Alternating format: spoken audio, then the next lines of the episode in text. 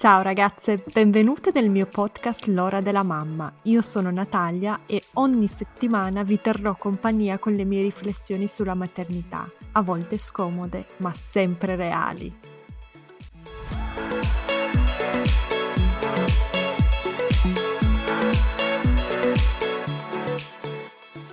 Ciao ragazze, oggi con me ho Anna Venere che si occupa delle donne. E in che modo ce lo spieghi tu Anna? Ciao. Ciao, ciao a tutti, grazie di avermi invitata, sono molto onorata di essere in questo podcast che mi ha aiutato tanto nel, nell'ultimo mese.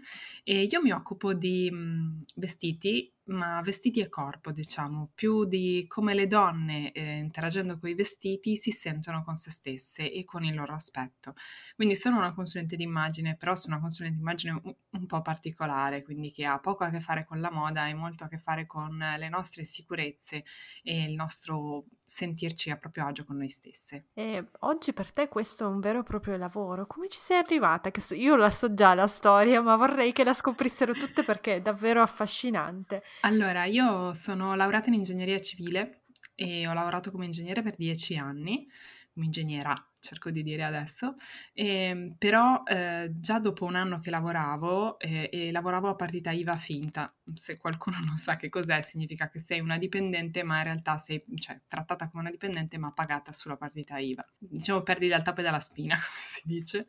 E dopo un anno già eh, mi sono resa conto che non, non, mi bastava e ho deciso di aprire un blog che ho chiamato Moda per principianti proprio sul, eh, sui vestiti, su come mai noi donne dobbiamo eh, faticare tantissimo per sentirci a nostro agio e capire cosa ci dona? Perché non, le regole che sono regole poi di geometria, perché poi l'ingegneria ritorna sempre, mm. sono, sono, nascoste, sono, se le tengono segrete poche persone. E mh, ho deciso di aprire questo blog, dopo un anno mi ha contattato, eh, come una passione ovviamente, ho scelto anche un nome d'arte infatti, mi ha contattato una responsabile di una casa editrice mi ha chiesto di scrivere un libro. E allora l'ho iniziato a prendere molto molto più sul serio e mi è piaciuto tantissimo, io sul blog ho scritto più di mille articoli e piano piano, già dopo un anno facevo consulenze gratuite, poi ho iniziato a farle dal vivo, poi ho iniziato a fare dei corsi è diventato completamente un side job, come si dice, nel senso che magari lavoravo full time in ufficio, poi partivo il venerdì, eh, andavo a Ginevra a, a, fare un corso, tornavo l- l- domenica notte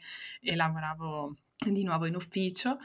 E poi durante, diciamo, il 2015 ho aperto partita IVA e ho deciso di eh, affiancarlo proprio ufficialmente, quindi avere entrambi i lavori. Ho fatto entrambi i lavori per un po' di tempo perché sono una persona molto prudente e perché mi piaceva molto l'ingegneria in realtà. Però poi a un certo punto c'è stata la scelta definitiva, mm-hmm. non, non non, non, mi bastava più, non, non, mi bastava più solo quello, volevo concentrare assolutamente tutte le energie in questo e ormai sono tre anni che faccio solo full time questo. E è veramente un bellissimo lavoro perché va a aiutare le persone nella loro fragilità, quindi è veramente un bellissimo lavoro. Quindi ti piace più del tuo lavoro da ingegnera? Assolutamente, assolutamente. Poi anche la soddisfazione è, è completamente diversa. Il mio capo è rimasto scioccato quando ho lasciato, capo sempre a partita IVA è finta, anche era un altro, è rimasto scioccato quando gli ho detto che avrei lasciato. Mi ha detto, ma sei così brava a fare i modelli in 3D, ma vedi la soddisfazione del fare il modello in 3D? Scusa, eh tutto il rispetto del mondo, però fare il modello in 3D, cioè non è proprio la stessa cosa di aiutare le persone nella loro vita, ecco, cioè, e quindi sono molto contenta della scelta fatta. Sì, sì, è un bel lavoro in effetti. Complimenti per essertelo. Ragazze, Anna è un esempio di una donna che si è inventata il suo lavoro. Eh, facciamogli un applauso.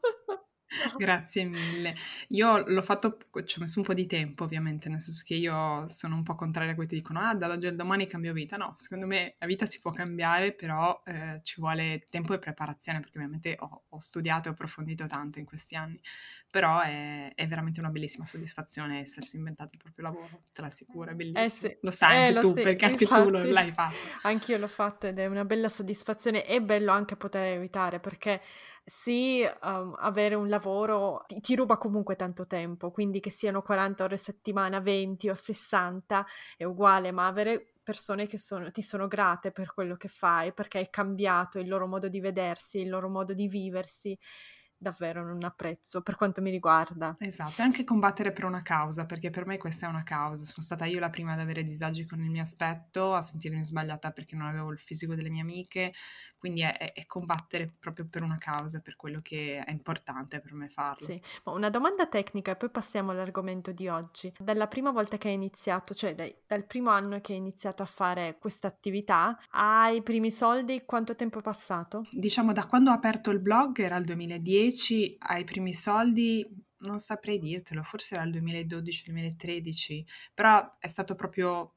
Cioè io prima ho costruito l'audience e poi ho iniziato a offrire dei servizi quindi, ehm, e soprattutto il mio interesse era scrivere, scrivere articoli, quindi non ho proprio una data. Diciamo che nel momento in cui ho deciso di mettere tutto nella partita IVA, lì il fatturato è raddoppiato, anzi forse triplicato immediatamente, perché è proprio una questione di, di impegno eh, e di dedizione. Ovviamente c'erano dietro veramente tanti anni di di costruzione di contenuti, quindi quello ha aiutato tantissimo. Sì, infatti è un sito bellissimo, ragazzi, andate a vederlo. Grazie. Bene, ma passiamo al nostro tema di oggi. Eh, in realtà ho chiamato Anna per parlare del corpo delle donne dopo la gravidanza o anche durante la gravidanza, però adesso vediamo qual è la differenza. Eh, Anna è diventata da poco madre, giusto? Dico mm, bene? Sì, da un anno. Da un anno, quindi sa dire anche a livello personale, ma non solo, ha una community molto grande di donne che immagino anche loro, molte di loro siano madri, mm-hmm. eh, che hanno vissuto sulla propria pelle la, le aspettative della società sul corpo delle donne dopo la gravidanza e quindi ho pensato chi se non lei per parlare di questo argomento. Grazie. Allora, diciamo che secondo me una cosa che io ho proprio visto nella differenza tra quando mi occupavo di persone che venivano da me a fare consulenze dopo, ovviamente dopo un bel po' aver partorito, eh, e delle loro difficoltà emotive, eh, a quando poi le ho vissute su di me, stato, c'è stata una cosa che mi è scattata nel cervello, cioè all'inizio vedevo le loro difficoltà e sapevo che erano ingiuste, che subivano pressioni ingiuste. Poi quando sulla mia pelle ho sentito i primi due, tre, quattro, sei mesi col bambino, ho pensato, cioè, ma pure questo, cioè, pure la pressione del corpo, già è così faticoso tutto, ma cioè, se qualcuno mi parla del mio corpo lo, lo prendo a sprangate, ma, lasciatemi in pace, ecco, questo secondo me è una cosa che ha proprio cambiato un po' l'approccio mio diciamo che la prendo un po' più sul personale adesso da questo punto di vista, come penso che sarà normale. Sì, sì, ma sai che anch'io mi sono sentita così, perché, anche perché io um, sono dimagrita moltissimo dopo, dopo, il parto e quello era un chiaro segno per tutte, adesso riguardo le foto ed è, è chiaro, ero proprio deperita era un chiaro segno del mio malessere, del mio non avere aiuti, del mio essere sola, sentirmi sola, di avere a che fare con una bambina davvero troppo intensa per una sola persona. Mm-hmm. E il fatto che ci, ci, fossero delle persone che facessero dei commenti sul mio aspetto fisico, che per qualcuno era stupendo perché ero magra e avevo le tette grosse, per qualcun altro certo. era perché allattavo giorno e notte, quindi sì, ero magrissima, sembravo tipo una specie di, hai capito, no? Sì, sì, ho capito. E, e per qualcuno invece, oh mio Dio, sei deperita, stai, ma stai male? Eh, no, uhm, cioè, secondo te sto benissimo, cioè mi conoscevi prima, non ero così, giusto? Quindi era, e no, non perché non mangiassi, poi mi davano anche la colpa, no? Sì, certo. Ah, farei star male ah, la tua sì, bambina. Sì, sì, eh, Anzi, mm. se ti ammali, come farà tuo figlio? Oppure come farà tuo marito se ti ammali? Ehi! Credo che cioè... anche gli uomini abbiano i pollici opponibili e mi è stato detto che anche gli uomini hanno i pollici opponibili, quindi se la cavano di solito anche da soli se possono. Esatto, quindi dicevo, io vissuto questa pressione sulla mia pelle, ma mi interessa vedere anche come l'hanno vissuta altre donne, perché i punti di vista sono sempre diversi, no? Com'è andata per te? Allora, io ho passato, vabbè, io ho fatto il cesareo e eh, ho avuto un cesareo d'urgenza e avevo avuto, ero stata bloccata per due settimane a letto con la pubalgia prima, quindi diciamo che ho avuto un recupero fisico molto lento. Per fortuna avevo fatto un lavoro su di me e tra l'altro sono arrivata alla gravidanza, sono rimasta incinta al peso massimo che io abbia mai raggiunto, eppure avevo fatto un lavoro così forte su di me, sul mio aspetto, sulla mia autostima corporea che ehm, queste cose non mi hanno toccato molto. Eh, a me tocca ancora il giudizio tantissimo, ma riesco a, e quindi divento magari aggressiva con gli altri quando uh-huh. giudicano il mio corpo. Lo facevo molto in gravidanza perché secondo tutti la mia pancia era troppo grossa, no? Voglio dire, ma sarà grossa quanto servirà? Eh, eh. sarà grossa quanto servirà un bambino, ma cosa me ne frega? Cioè, il bambino sta bene, stiamo tutti bene, ma chi se ne frega? E, oltre al fatto che c'è anche una spiegazione tecnica, nel senso che essendo io una pera, quindi con i fianchi ampi e il punto vita sottile, la cassa toracica piccola, che ovviamente si allarga in gravidanza, la pancia tende a sporgere molto di più. Uh-huh. Eh, così come su una donna molto alta sporge meno, su una donna che ha un torace molto ampio tende a sporgere meno perché il bambino ha più spazio per crescere. Non è automatico, però è una cosa che può succedere.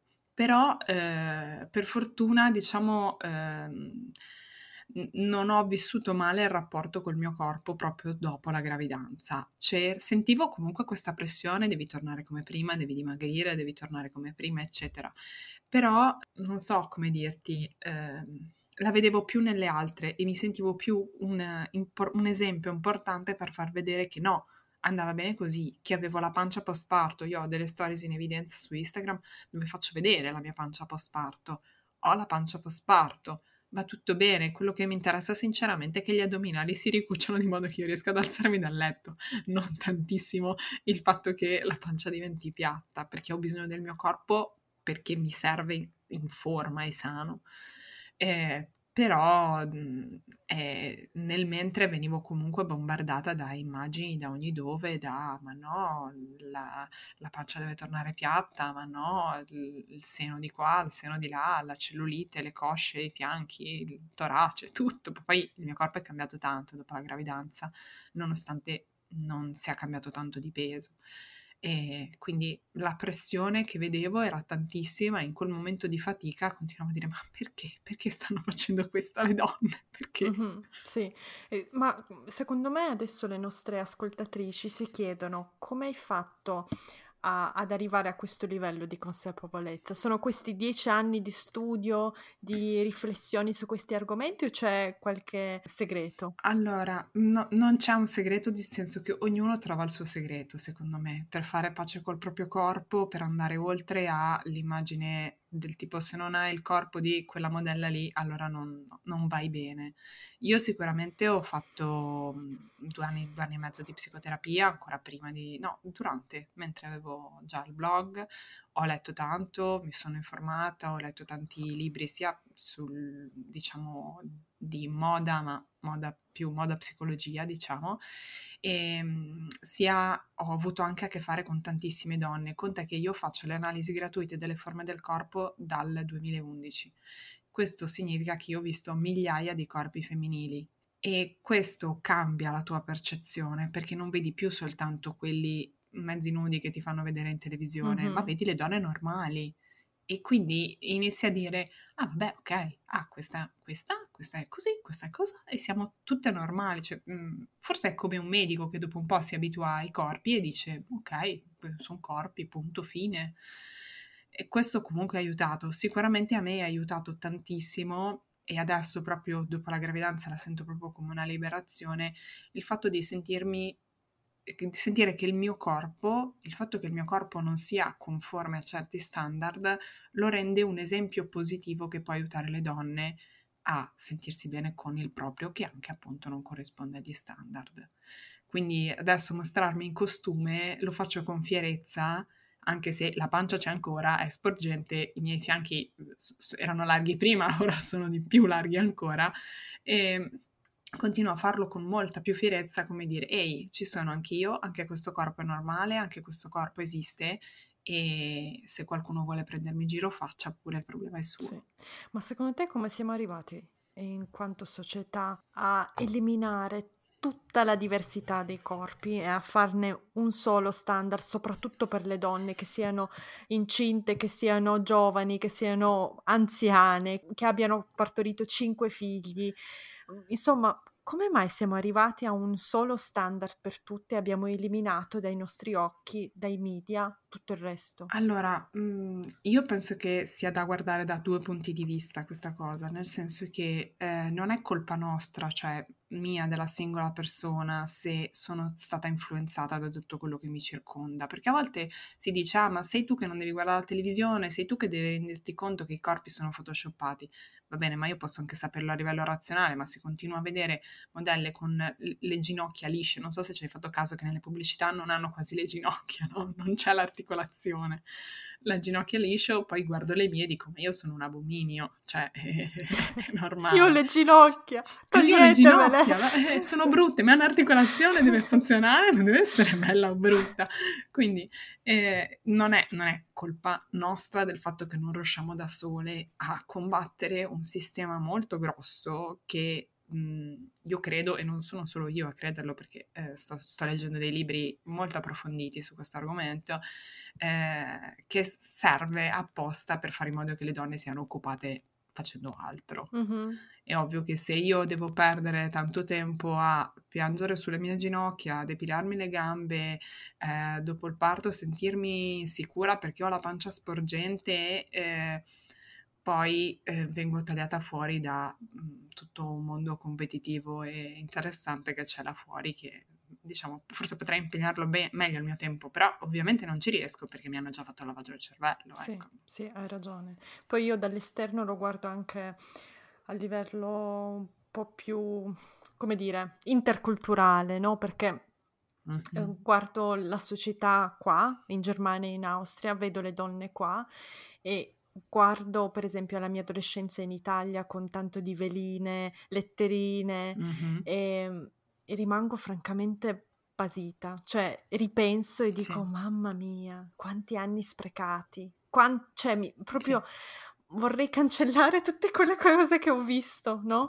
La sensazione è proprio quella, il fatto di aver perso tempo con cose che non dico che non sono importanti, perché uno può divertirsi a, mm, a truccarsi, io mi diverto a truccarmi per esempio, però eh, deve, cioè, davvero è un mio divertimento oppure la sento come un'esigenza, come una pressione esterna? È quello il problema. Sì. Cioè, a me piacciono i vestiti, ho l'ho scelto come lavoro, però un conto è una forzatura, un obbligo, un fatto che la società ti dice che sei sbagliata se non ti vesti in un certo modo, un conto è avere la passione per una cosa. Sì, e poi io lo dico onestamente, sono cresciuta con l'idea che se non sei bella abbastanza devi stare proprio zitta.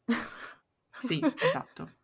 Esatto, è, è, proprio questo, guarda, cosa triste, e anche io sono cresciuta con questa idea, poi guardando tante donne che parlavano in pubblico, la prima mi ricordo è stata Clio Makeup, ho visto Clio fare i video, ho detto ma è una persona normale, fa dei video su YouTube, ma allora forse anch'io posso parlare anche se non sono bellissima. Ah, ok. E, e poi anzi, Lizzie Velasquez, non so se la conoscete, andate a cercarla, è una motivatrice famosa veramente, veramente potente. Sì, e uh-huh. ho, capito. Ho, ho, capito. che questa cosa non era vera, però ci è stato proprio insegnato così, che se tu non sei carina abbastanza, qual- chiunque potrà dirti che la tua opinione non conta, che tu devi stare zitta perché non sei carina.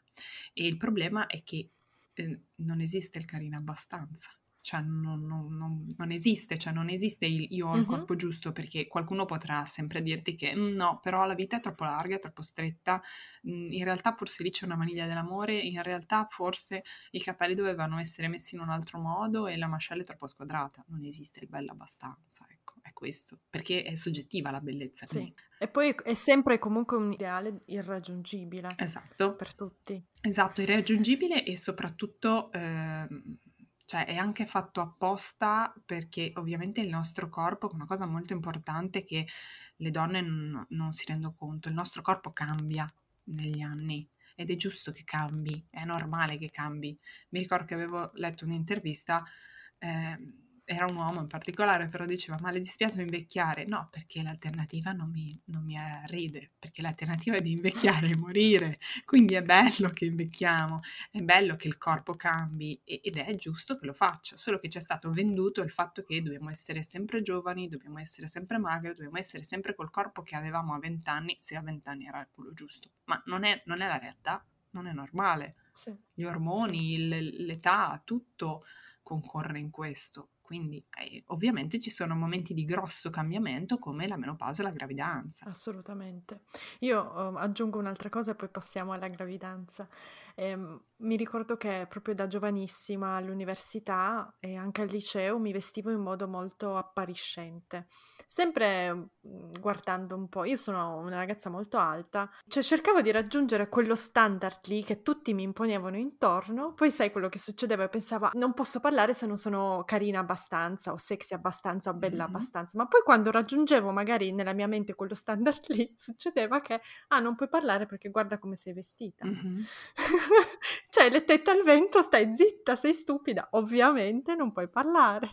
Quindi se arriva anche a dice, ah ok, se ho la minigonna allora sono stupida. Ok, ma cosa devo fare ragazzi? Sì, cioè... sì, no, e, e il bello è proprio questo, non devi fare niente, nel senso che è così, cioè ci sarà qualcuno che ti dice che eh, no, eh, con la gonna così lunga sei proprio una suora, ci sarà un altro che ti dice ma con la gonna così corta però ma cosa sei, no? Sei sicuramente stupida, sei sicuramente una che, che pensa solo all'apparenza, perché poi c'è anche quello. È proprio il punto di giudicare eh, il valore di una persona dal, dall'estetica invece che da quello che fa è più importante come sono vestito, ma soprattutto il, il mio aspetto, piuttosto delle azioni che compio. Sì. E mi devo vergognare del mio aspetto, però poi nessuno ti dice di vergognarti delle azioni che compi. È, è una cosa veramente sbagliata con cui mi picchio da tanti anni. Sì, assolutamente. Io infatti per me, per la, per la me adulta, ho fatto una scelta di non parlare più di aspetto fisico, non fare complimenti non fare neanche a mia figlia, cioè proprio limitare il focus, la concentrazione sull'aspetto fisico, sull'estetica. Tu invece hai fatto la scelta opposta, tu scegli di parlare, di uh, spiegare, di riflettere eh, per capire, per spiegare anche agli altri come funzionano certi, certe dinamiche. Sì, perché penso che, cioè io la rispetto moltissimo la scelta che hai fatto e eh, cerco di attuarla nella mia vita personale, cioè di non parlare del mio corpo con le amiche, di dieta, di alimentazione, di estetica, di non parlare di questo nella mia vita personale e trovo che sia molto molto utile e faccia molto bene all'anima. Però poi penso che eh, noi in questo corpo viviamo eh, sarebbe un po' riduttivo eh, dire a una donna che viene da me e mi dice ma io le mie gambe non mi piacciono, le vedo grosse, non so come fare, dirle devi fregartene. Io posso darle le armi per fare in modo che lei non le copra, ma le veda più magre, quindi anche scoprendole. Quindi se le veda più magre, si veda più, diciamo, forse anche quasi simile allo standard che esiste adesso, che poi si dice clessidrizzarsi, cioè far sembrare il punto vita più piccolo, magari, ehm, non so, aumentare il seno se mm-hmm. è piccolo e ampliare le spalle, cose di questo tipo. Eh, in quel momento lì lei potrà fare, l'ho visto tante volte, un po' pace con eh, l'immagine nello specchio e poi anche riuscire a mettersi il maglione oversize a righe quando le piace e se le va e riuscire anche a dire a uno che eh, la commenta magari però hai i fianchi larghi eh sì, sono nata così e va bene così, no? Cioè, mh, mm, è una cosa che vedo funzionare mm-hmm. perché mh, mm, io ti do gli armi, gli strumenti, ma poi ti spiego anche che la pressione a cui sei sottoposta comunque sbagliata. Sì, ecco. Eh già, anche perché parlarne a volte rende, non dico il problema, eh, rende la realtà più facile da accettare, da viverla serenamente, immagino. Sì. Ma esatto. passiamo, ho trovato un, un punto sul tuo blog, eh, tra l'altro ragazzi andate a guardare il sito di Anna perché è bellissimo, è fatto molto bene, sono invidiosa. Grazie. sono proprio gelosa del suo sito, poi le chiederò chi gliel'ha fatto. Assolutamente. Comunque cito, anzi leggo, una donna dopo il parto si ritrova con il fisico che è in una fase di transizione. Non è quello che aveva in gravidanza e nemmeno quello di prima, insomma è un corpo in continua evoluzione. Non aiuta il fatto che questo fisico non sarà nemmeno quello definitivo che avrà da lì in avanti, ma piano piano alcune caratteristiche torneranno a essere le stesse o simili a come erano prima del parto. Esatto, sì. Sì, questo tra l'altro mi ricorda la mia metafora della mammificazione e del processo di transizione che ogni donna Uh, comunque anche a livello interiore attraversa uh, con la gravidanza e poi dopo il parto. Ma parliamo del fisico. Ma allora, quello che succede di solito a una donna non succede a tutte, eh. ad alcune, è proprio, in effetti è come la mammificazione, alcune il cambiamento poi ritorna in, subito, rapido, come prima magari dopo due mesi, ecco. Però ehm, è proprio una questione fisica. Eh, io ho la fortuna di avere anche un medico in famiglia e chiedere un po' tutte queste cose. Quello che succede è che si, a- si amplia il fianco, il bacino, si amplia il punto vita, si amplia la cassa toracica, il seno cresce, il seno poi subisce delle fluttuazioni pazzesche in gravidanza, cioè cresce in gravidanza, poi cresce con l'allattamento, poi a volte si svuota, a volte no. A me, per esempio, è stata una coppa in più rispetto a prima della gravidanza, ma uh-huh. ha cambiato forma. Ha cambiato forma nel senso che io posso buttare tutti i registri che avevo prima, perché non, non vanno assolutamente bene, non solo come taglia, come forma. Quindi eh, è un corpo che cambia tantissimo. Per non parlare della pancia, che prima è dura, tesa ed è orgoglio, no? Cioè, la pancia, evviva la pancia, la commentano comunque. È celebrata, esatto. no? Perché la donna contenitore di un bambino è una dea. Esatto, esatto, celebrata la pancia, tu sei sì il contenitore, ma finché sei il contenitore tutti ti osanniamo, poi quando lo tiri fuori non ci interessa più moltissimo, diciamo che quasi ti cricchiamo solo. E il problema, senza appunto tener conto che cioè, hai avuto quella pancia per nove mesi, cioè anche solo a livello di tessuti e di addominali ci vuole un po' perché il corpo torni, non dico come prima, ma si riassesti, ecco, è la parola giusta. La pancia praticamente mh, eh, subisce una cosa che eh, dovrebbero dirti al corso preparto, anzi forse prima che rimani incinta, hai la diastasi addominale, cioè i muscoli addominali per far spazio al bambino si allargano e si separano perché se no non potrebbe crescerti la pancia così tanto, no?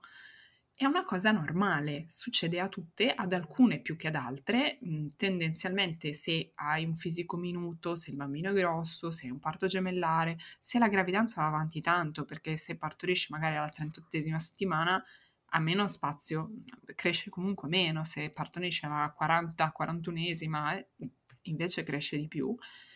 E, e anche all'età che hai, perché comunque poi il fatto che ritorni insieme, più sei giovane, più il fisico risponde bene, questi muscoli si separano e non è che quando hai partorito si richiudono immediatamente, restano separati per un po'.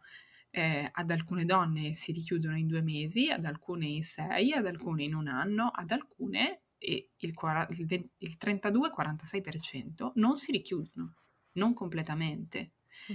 E questo è una cosa che moltissimi miei clienti mi portano come un problema estetico. Ho la pancia sporgente. Mm-hmm. E a livello estetico come A livello come estetico è una pancia sporgente, diciamo come eh, poi la pancia quando siete in gravidanza sporge a seconda del momento, però comunque come una pancia di 4-5 mesi di gravidanza. Quindi una pancia sporgente mm-hmm. che sale fino al seno, abbastanza bassa, ma comunque abbastanza uniforme, mentre una pancia che eh, è ingrassata tanto lì, soprattutto succede per esempio alle pere e alle clessidre, ha quasi due rotolini, cioè il grasso sotto, soprattutto quando è seduta, e il grasso sopra. Invece questa è un po' più uniforme ed è proprio sporgente. E la cosa eh, triste è che tutte le donne, ti dico, io ho fatto un pranzo con le ragazze del mio corso eh, preparto e su 20 nessuna sapeva che cos'era la diastasi e tutte piangevano su questa pancia sporgente, che sì, ok, è una cosa estetica che si vede, ma è una cosa funzionale, non hai gli addominali uniti. Sarà bene un problema, voglio uh-huh. dire, cioè nel senso eh, è una cosa eh, funzionale importante, devi anche sapere che tipo di attività fisica puoi fare e puoi non fare, perché potresti peggiorare l'allargamento, potrebbe venirti un'ernia addominale, potrebbe venirti mal di schiena, perché è una cosa che causa mal di schiena, però è una cosa che tendenzialmente rientra. Se io so che ho questo problema qua, mm, sono tranquilla e serena e ehm, con, lo monitoro magari mi faccio dare degli esercizi particolari in palestra e non faccio i crunch che sono la cosa peggiore in questo caso e, e, anche e per il pavimento fe- pelvico come dice Violetta eh, esatto, sì, esatto, esatto. Io di pavimento pelvico non so assolutamente niente però sì appunto cioè eh, dopo una gravidanza il corpo si è modificato anche internamente. Questa è una modifica quella della pancia che vedi moltissimo esterna e moltissime donne si lamentano perché ci sono anche de- delle persone, diciamo così, poco intelligenti che a due mesi dal parto ci chiedono se siamo di nuovo incinte. Ah. Con, con, un bambino in braccio, per, un neonato. Con sì. un bambino in braccio senza neanche sapere delle cose tipo, non lo so, cioè tendenzialmente a una donna. A me, io sono stata forse sfortunata, però a me a 28 giorni dal capoparto mi è tornato il ciclo, però tendenzialmente a una donna il ciclo torna dopo magari anche 3-6 mesi. Un anno e mezzo per me, cioè il giorno in cui ho smesso di eh. allattare, settim- qualche settimana dopo mi è arrivato il ciclo, cioè proprio... esatto. Quindi, come potrebbe questa donna che ha partorito da due mesi avere già una pancia di un bambino di quattro? Ne ho tenuto uno della pancia, ma cosa stai dicendo? Eh, solo che è vista come uno stigma, cioè invece che essere tu a dire scusami, ma cioè nel senso, forse ti è mancata biologia, a scuola non l'hai studiata, tu ti senti colpevolizzata da questa pancia che hai. E questo è il problema. Cioè, non è, non è la pancia il problema, il senso di colpa associato alla pancia dopo il parto, secondo sì. me. E poi mhmm, alla pancia o comunque al peso, no, neanche al peso, direi proprio alla forma cambiata del corpo della donna, vengono associate tutta una serie di cose che non c'entrano nulla, tipo la pigrizia. Sì, certo, assolutamente. Con- contiamo anche il fatto che appunto questa pancia non si perde dimagrendo, perché sono gli organi mm-hmm. interni che, non avendo la parete addominale tesa che li tiene lì, sporgono in avanti. Lì non si perde dimagrendo. In più viviamo un anno dopo il parto, cioè forse anche più di un anno, però diciamo che l'anno dopo il parto è il più difficile.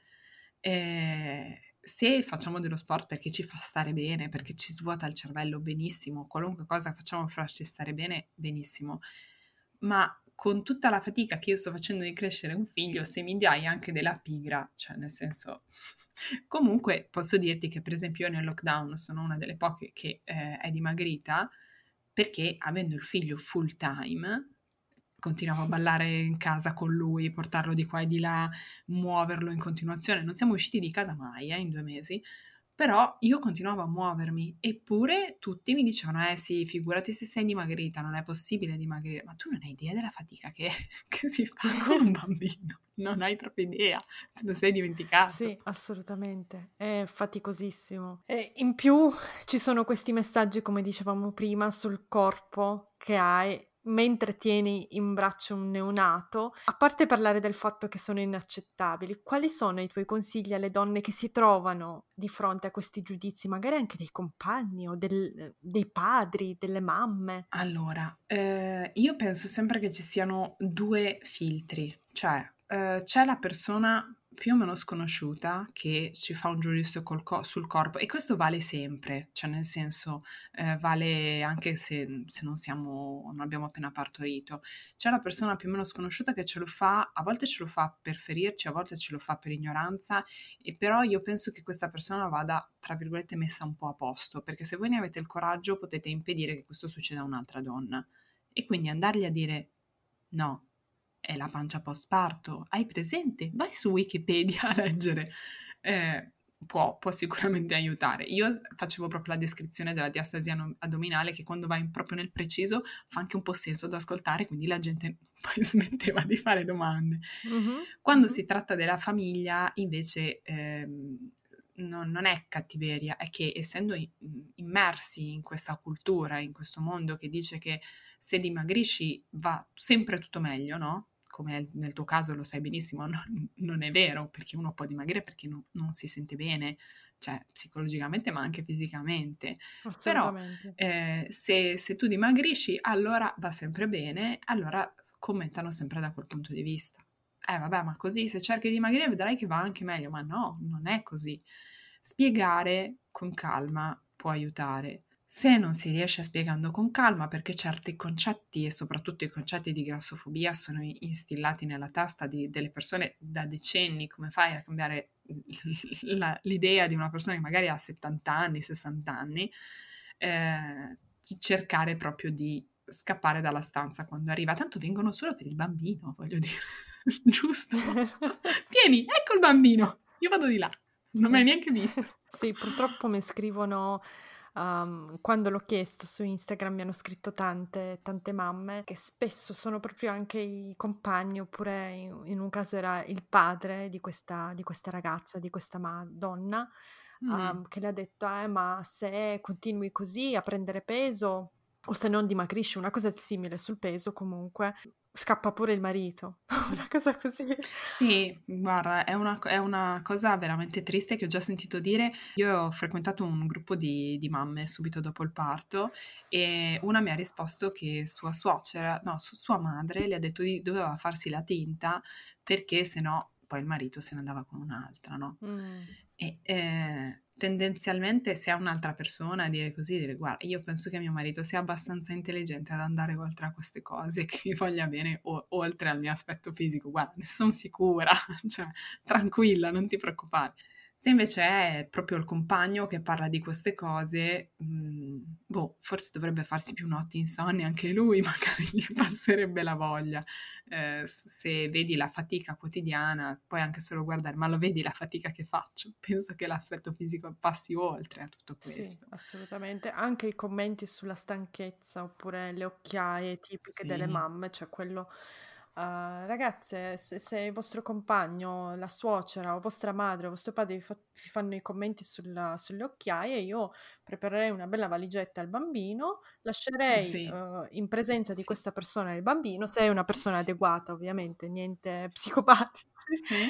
e andrei a farmi una bella dormita, non lo so, un massaggio, un, non lo so, inf- siate creative insomma, però... Sì, no, assolutamente, assolutamente, ma anche solo dire guarda, se me lo tieni tu una notte, io vedrai che domani non ce l'ho più l'occhiaio. Esatto. Cioè, anche solo una battuta così mm, rimette a posto le persone, perché a volte non lo fanno con cattiveria, però c'è talmente un, un'idea esterna sul fatto che una donna partorisce subito dopo è in bikini a fare la corsa in spiaggia, che eh, per forza è tutto falsato. Sì. Sì, poi la spiaggia, il bikini, eh, ripeto, è anche una cosa molto, molto italiana. Cioè, io quando mi sono trasferita all'estero, quindi prima in Germania e poi, uh, e poi in Austria, mi ricordo che parlavo con mio marito che è austriaco di questa cosa della, uh, della prova costume, no? E s- cercavo di spiegargli il concetto mm-hmm. e lui mi guardava tipo, ma questa che cosa sta dicendo? Che cosa sta cercando di Che bello, deve essere bello vivere in un mondo così. Sono contenta che esista da qualche parte. È la stessa reazione quando gli spiegavo che siano, chi fossero le veline. Adesso mi sa che non ci sono più. Ci sono sì. ancora? No, ci sono ancora, ci sono ancora. O- ogni tanto sono un po' più vestite, ma ci sono ancora sì, sì. E, mm. e, lui mi guardava e diceva: Ma in che senso? Ma, cioè, cioè, parlano di cose e poi ci sono due tipe che ballano. Ma anche perché? Ma perché? E io mi guardavo e dicevo: Non lo so perché. Se ci fossero dei fiori a fianco a, non lo so, quello che ti legge le notizie, è la stessa cosa, è lo stesso concetto. Sì, ma poi non capiva perché queste, queste persone, queste ragazze diventassero così famose. Faccio sì, ma perché, sai, per le teenager, per le. Eh, sono anche una specie di segno generazionale. Io mi ricordo le veline che c'erano no, no, sì, sì, ricordo. ai miei tempi quando guardavo la tv c'erano anche i concorsi, oh mamma mia, sì, mamma mia. Purtroppo ci sono ancora quelli, eh, la donna usata come elemento decorativo proprio, che non ha una funzione esatto. se non essere un elemento decorativo a fianco al presentatore che ha 50 anni, pelato e e con eh, la pancia che nulla e nessuno giudica il suo aspetto esatto perché nulla da dire contro una persona esatto. che ha 50 esatto. anni e pelata anzi però eh, è, è, proprio mm, lui è lì per fare un lavoro che non dipende dall'aspetto fisico anche lei non fare un lavoro che non dipende dall'aspetto fisico ecco. esatto sì e mi ricordo quindi questa mm, questa differenza, no, di cultura mi ha fatto riflettere tantissimo su quello che ho imparato io negli anni, su come sono cresciuta, su quello che viene dato in pasto alle, alle donne, alle giovani, alle meno giovani, a tutte in realtà, ogni giorno, soprattutto mm-hmm. in paesi come l'Italia, e dico parlo al plurale perché non è un problema solo italiano. In Russia, per esempio, nell'Est Europa abbiamo eh, è ancora molto peggio, nel Sud America è mille volte peggio, no? Si vedono, ci sono, ci sono culture che sono proprio più fissate con queste mm. cose. E noi donne dovremmo essere intelligenti abbastanza, forti, adulte e mature abbastanza da contrastare questo tipo di cultura. Eh, il problema è che eh, cioè, quando ti fanno il lavaggio del cervello, non può essere solo la tua forza personale a superare il lavaggio del cervello, secondo me. Secondo me ci vuole un percorso, certo, tu cerchi di liberarti da questa gabbia mentale dove ti hanno richiuso ed è il tuo percorso personale, però a fianco ci deve essere un percorso di attivismo che mira a migliorare questo tipo di cultura, a far sì che le prossime bambine non siano, i prossimi bambini anche perché è anche quello il problema, non siano esposti a questo tipo di spazzatura e ehm, a fare in modo che ci sia un, un'immagine della donna diversa e soprattutto diversa nel senso con donne diverse tra loro, perché non è che il corpo della velina è sbagliato, è che non è l'unico corpo possibile.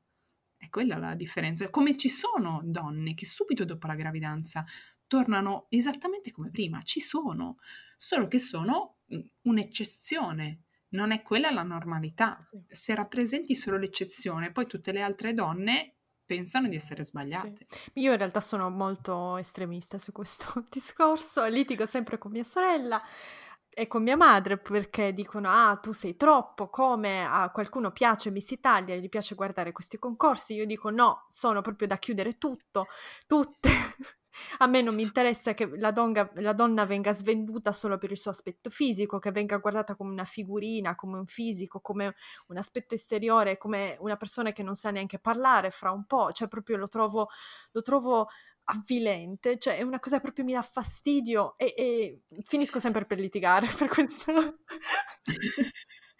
Non solo, cioè il problema è che eh, noi potremmo anche dire, vabbè, ma se ci sono delle donne che sono contente di farsi giudicare per il loro aspetto, lasciamole libere perché è giusto lasciare tutti liberi. Se ci sono persone a cui piace mes- guardare Messitani, lasciamole liberi. Il problema è che innanzitutto non lo so se queste donne sono realmente contente oppure hanno vissuto talmente tanto in questa gabbia che pensano che sia giusto così.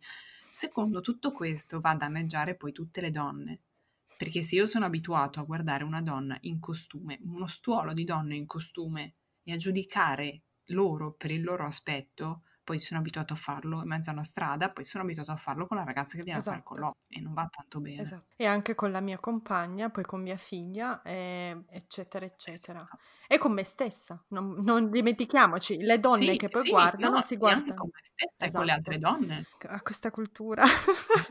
Mi sono abbattuta. Ce la faremo, eh. Ce la faremo a cambiarla, ce la faremo. Io sono, sono, molto positiva. Quindi tu e... vedi dei, dei, cambiamenti in positivo? Io, io li vedo, sì. Eh, sono, sono, in realtà, no, non ci bastano, ecco, no, non mi accontento dei cambiamenti che ci sono, però in realtà sono molto più, più rapidi eh, e, e sono stati tanti in questi anni. Io cito sempre la pubblicità della Kellogg's con la ragazza in bikini rosso che mangiava una tazza di Kellogg's la mattina, il pollo la sera, una tazza di Kellogg's la sera ed era pronta per la prova costume. Adesso se la guardate è molto diversa la pubblicità della Kellogg's.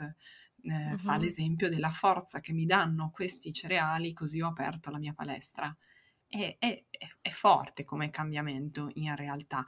Poi per carità, eh, poi ci sono un sacco di persone che prendono delle grossissime cantonate, anche, anche enti molto grossi, anche pubblico, eccetera, e scivoloni, eh, ritorni agli anni 50, all'immagine della donna degli anni 90 e delle letterine c'è ancora, ci sono ancora. Però io cambiamenti lo vedo. Sicuramente eh, i social hanno aiutato a dar voce a persone che eh, lottano contro questi cambiamenti e anche a mostrare corpi diversi, perché se tu vuoi e vai online trovi corpi diversi, trovi storie di donne diverse, trovi donne che si mostrano dopo il parto con la pancia che hanno, con le difficoltà, eccetera. E, e sta diventando anche un po' meno un tabù questo è, un, è bello. Ho notato che rispetto a qualche anno fa anche le, le star, per esempio Katy Perry, ho visto proprio ieri visto. una foto eh, del suo profilo dove si mostrava a 104 milioni di persone, lei ha 104 mila milioni di follower. Uh, su Instagram si mostrava nel suo aspetto post uh, postparto. No, normale aspetto postparto. Esatto, sì, assolutamente. Sì. Sì, sì. Se, ri- se, riesco a trovare la foto, ve la- magari ve la metto in descrizione. Comunque aveva le tipiche mutande post-parto che abbiamo avuto tutte, una pancia sporgente, i capelli assolutamente non, non lavati, le occhiaie, insomma tutto il, il, com- il completo. Certo, sì, sì, sì, come siamo stati noi. Io boh, non, non, mi ricordo, forse ero anche peggio, però sicuramente non avevo l'energia per farmi una foto subito dopo. No, probabilmente ero anche a letto, ecco, forse è questa è la differenza. Però sì, quello è, è, una cosa molto importante. In realtà le star facevano tutto l'opposto prima. Esatto. Completamente l'opposto. Cosa facevano? E si mostravano subito dopo la gravidanza contate che c'è una cosa, no? Una cosa veramente importante che le donne non tengono mai conto. Una donna come Katy Perry, una donna come qualunque modella, attrice, usa il suo corpo per lavorare. Nel senso che viene scelta per un ruolo in base anche al suo aspetto proprio. Quindi ha eh, parte del suo lavoro è mantenere il corpo in un certo modo. Che questo sia giusto o sbagliato, perché magari un'attrice sarebbe bello sceglierla comunque anche per le sue capacità e che se ne importa se la protagonista che avevi in mente aveva una quarta di seno o una seconda, ecco. Però il loro lavoro è anche questo, quindi loro hanno un regime di persone che, mhmm, personal trainer, alimentazione, tutto un regime che ruota intorno a mantenere il loro corpo. Quindi cosa fanno? Subito dopo una gravidanza lo accentuano questo regime. Molte lo accentuano, sì, sicuramente si dotano di persone che passano la notte col bambino, perché se no, cioè nel senso, mm-hmm. non si può, e, e hanno disp- disponibilità diverse. La nostra vita non è quella, cioè il mio lavoro n- non, non, viene meglio, non dipende dal fatto che io abbia una 42 o una 46, così come il lavoro di quasi tutte le donne, ecco. E, e quindi è, è normale che non sia la nostra priorità, è giusto che non sia la nostra priorità. Loro però fanno, mostrando il corpo perfetto subito, immediatamente dopo, fanno sentire tutte le altre anormali e lo mostrano proprio come se fosse un vanto. Cioè a me quello che dà fastidio non è l'avere o no il corpo giusto o sbagliato, è il fatto che questo sia considerato un valore. Cioè io sono magra, io sono bella, io sono dimagrita dopo il parto non gliene frega nessuno se, se, il bambino dorme o non dorme, cioè te lo chiedono così pro forma, ma poi in realtà non gli interessa moltissimo. Però se tu sei riuscita a tornare al peso prima, allora brava. Cioè, io no, magari non sono riuscita a tornare al peso prima, ma il bambino sta bene, io sto bene, riposo bene, sono ricominciata e a lavorare, piace? sono felice, mi piaccio, sono felice, sono serena, mio marito anche, magari riusciamo anche a uscire a cena ogni tanto, il mio corpo non è tornato come prima, e però no, no, allora non va bene. Tutto il resto non è importante, l'importante è il corpo. È questo che è sbagliato. E, e purtroppo molte star e, e, e, molti media la mettono questa, questa, pressione. Io avevo citato nel, in un articolo la, la protagonista di Bones mm-hmm. che ha partorito durante la registrazione di alcune puntate e anche eh, la, prota- la, protagonista femminile di eh, The Ranch. Entrambe hanno avuto un figlio sia nella fiction che nella realtà. Entrambe in The Ranch proprio vedi anche proprio la pancia sua dopo il parto, mostrano un corpo normale dopo il parto, cioè un corpo di una persona che, che è cambiato, non è quello di prima. Mentre se in una serie tv ti do un braccio a un bambino che eh, ha partorito un altro e tu sei uguale a quella di prima perché giustamente non hai, non hai cambiato nulla della tua vita, e allora io penso che sia normale così. a e proposito, no, ho letto recentemente una cosa che mi ha scioccato. Eh, molte mamme, molte star, eh, non, in realtà non rimangono incinte loro, soprattutto se hanno sopra i 40 anni, um, usano la, la, maternità surrogata, si chiama, credo, sì. E ci sono anche sì. delle... Quindi fanno fare il bambino a un'altra madre, anche se loro e i loro sì. compagni sono i, i genitori biologici, esatto. Genitori biologici, e sì. una cosa veramente scioccante è che ci sono a Hollywood tutta una serie di uh, negozi che vendono le pance che crescono, quindi una pancia che al tocco è, è identica a una pancia naturale, che queste star o donne ricche si mettono addosso e la portano per uscire, no? Al ristorante, eccetera, per far vedere che stanno crescendo il bambino. Questa pancia quindi cresce con te, tu la fai vedere, fai la tua performance da mamma incinta, da donna incinta. Stai benissimo, e una volta... nausea, no? sei un fiore, esatto. un fiore, non ti è cresciuto il seno, certo. Proprio così, sei uguale, identica e solo la pancia, no? Questo, questo, eh, questo sogno inutile che hanno, ah sei questo complimento che ti fanno, no? Sei uguale. Eh, Avevo letto in un libro, questo. si chiamano mamme col pallone da basket, che sono uguali identiche ma hanno solo la ah, pancia. Mm-hmm, simpatico. Sì. Molto, sì, cioè... sì, bello, vero? Tra l'altro, cioè, bello graficare la gravidanza così. Comunque, io avevo letto invece che ci sono delle donne, attrici, comunque donne famose, che eh, programmano il cesareo due o tre settimane prima della mm-hmm. scadenza e si fanno fare in concomitanza l'addominoplastica. Ah, okay. Perché se non aspetti la scadenza, l'ultimo mese è, è quando il corpo cresce molto di più, il bambino cresce molto di più e la pancia cresce molto di più.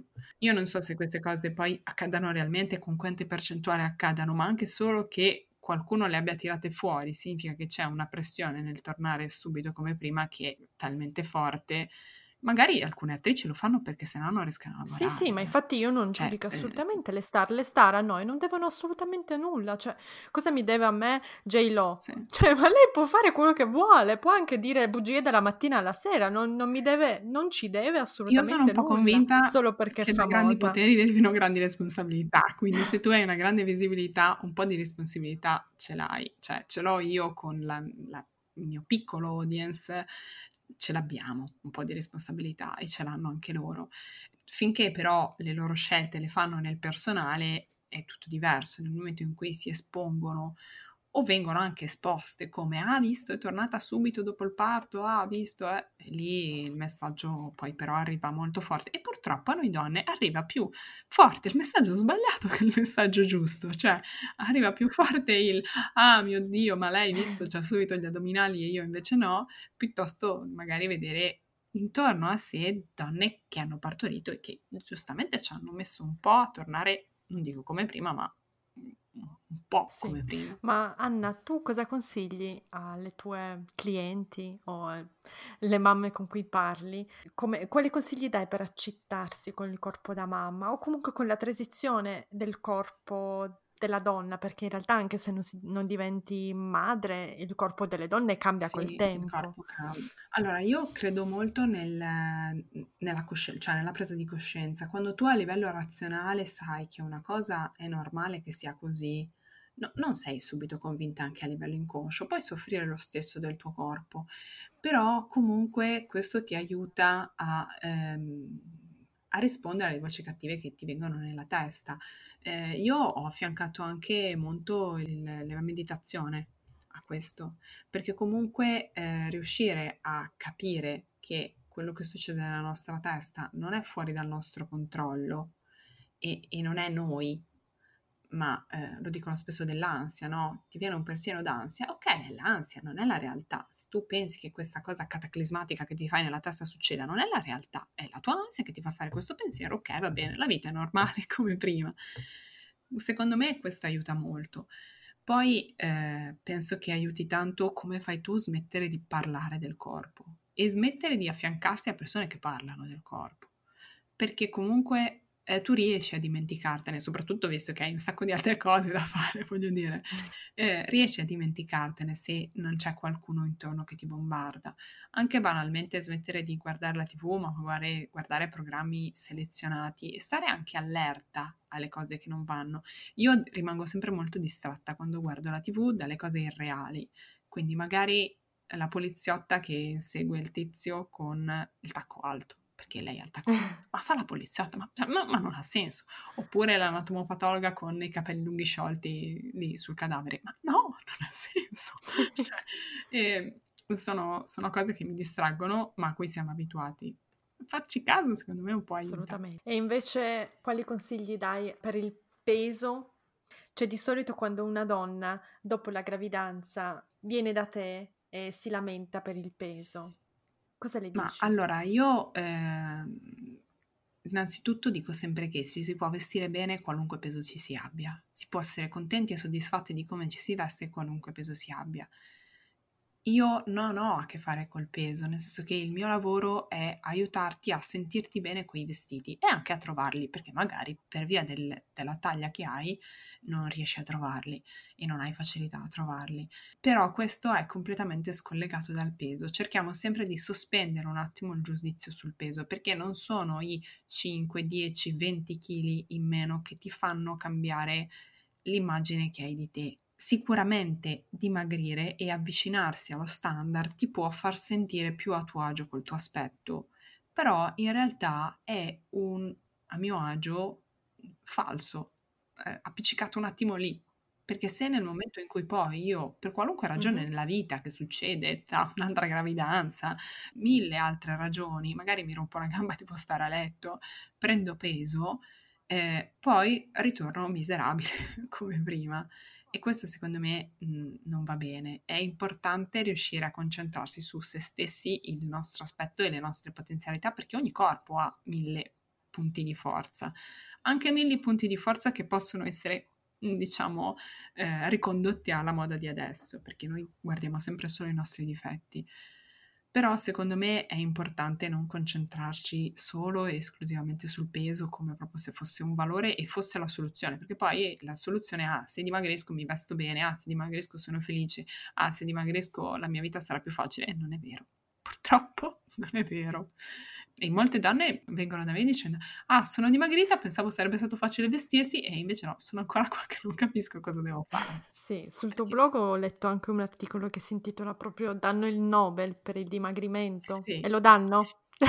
non so se lo diano, ma eh, c'è questa cosa per cui no, io non dico che è una persona che per le sue ragioni personali è riuscita a be- perdere tanto peso, no, non debba essere soddisfatta di sé. Orgogliosa. orgogliosa, sì. perché per carità però quello che mi preoccupa è il fatto che ci sia una pressione su questo e su quanto siamo orgogliosi di aver perso peso, e, ma non c'è su un sacco di altre cose. Cioè, tutti fanno complimenti per il peso, non gli interessa se sei felice, come è andato al lavoro, se sei laureato, se hai avuto altri successi si concentrano tutti sul peso, come se appunto la tua vita è miserabile e molto spesso fanno questo complimento. La tua vita è miserabile, ma dai, però hai perso peso, che bello! Ma veramente magari preferivo non perderlo e avere una vita meno miserabile. Mm. Io ricordo che ho perso tantissimo peso quando ero ancora all'università, mi aveva lasciato il, il fidanzato e, e, tutti che continuavano a dirmi, dai, però hai perso peso, mm. dai, però io preferirei essere felice e non perdere peso, cioè no,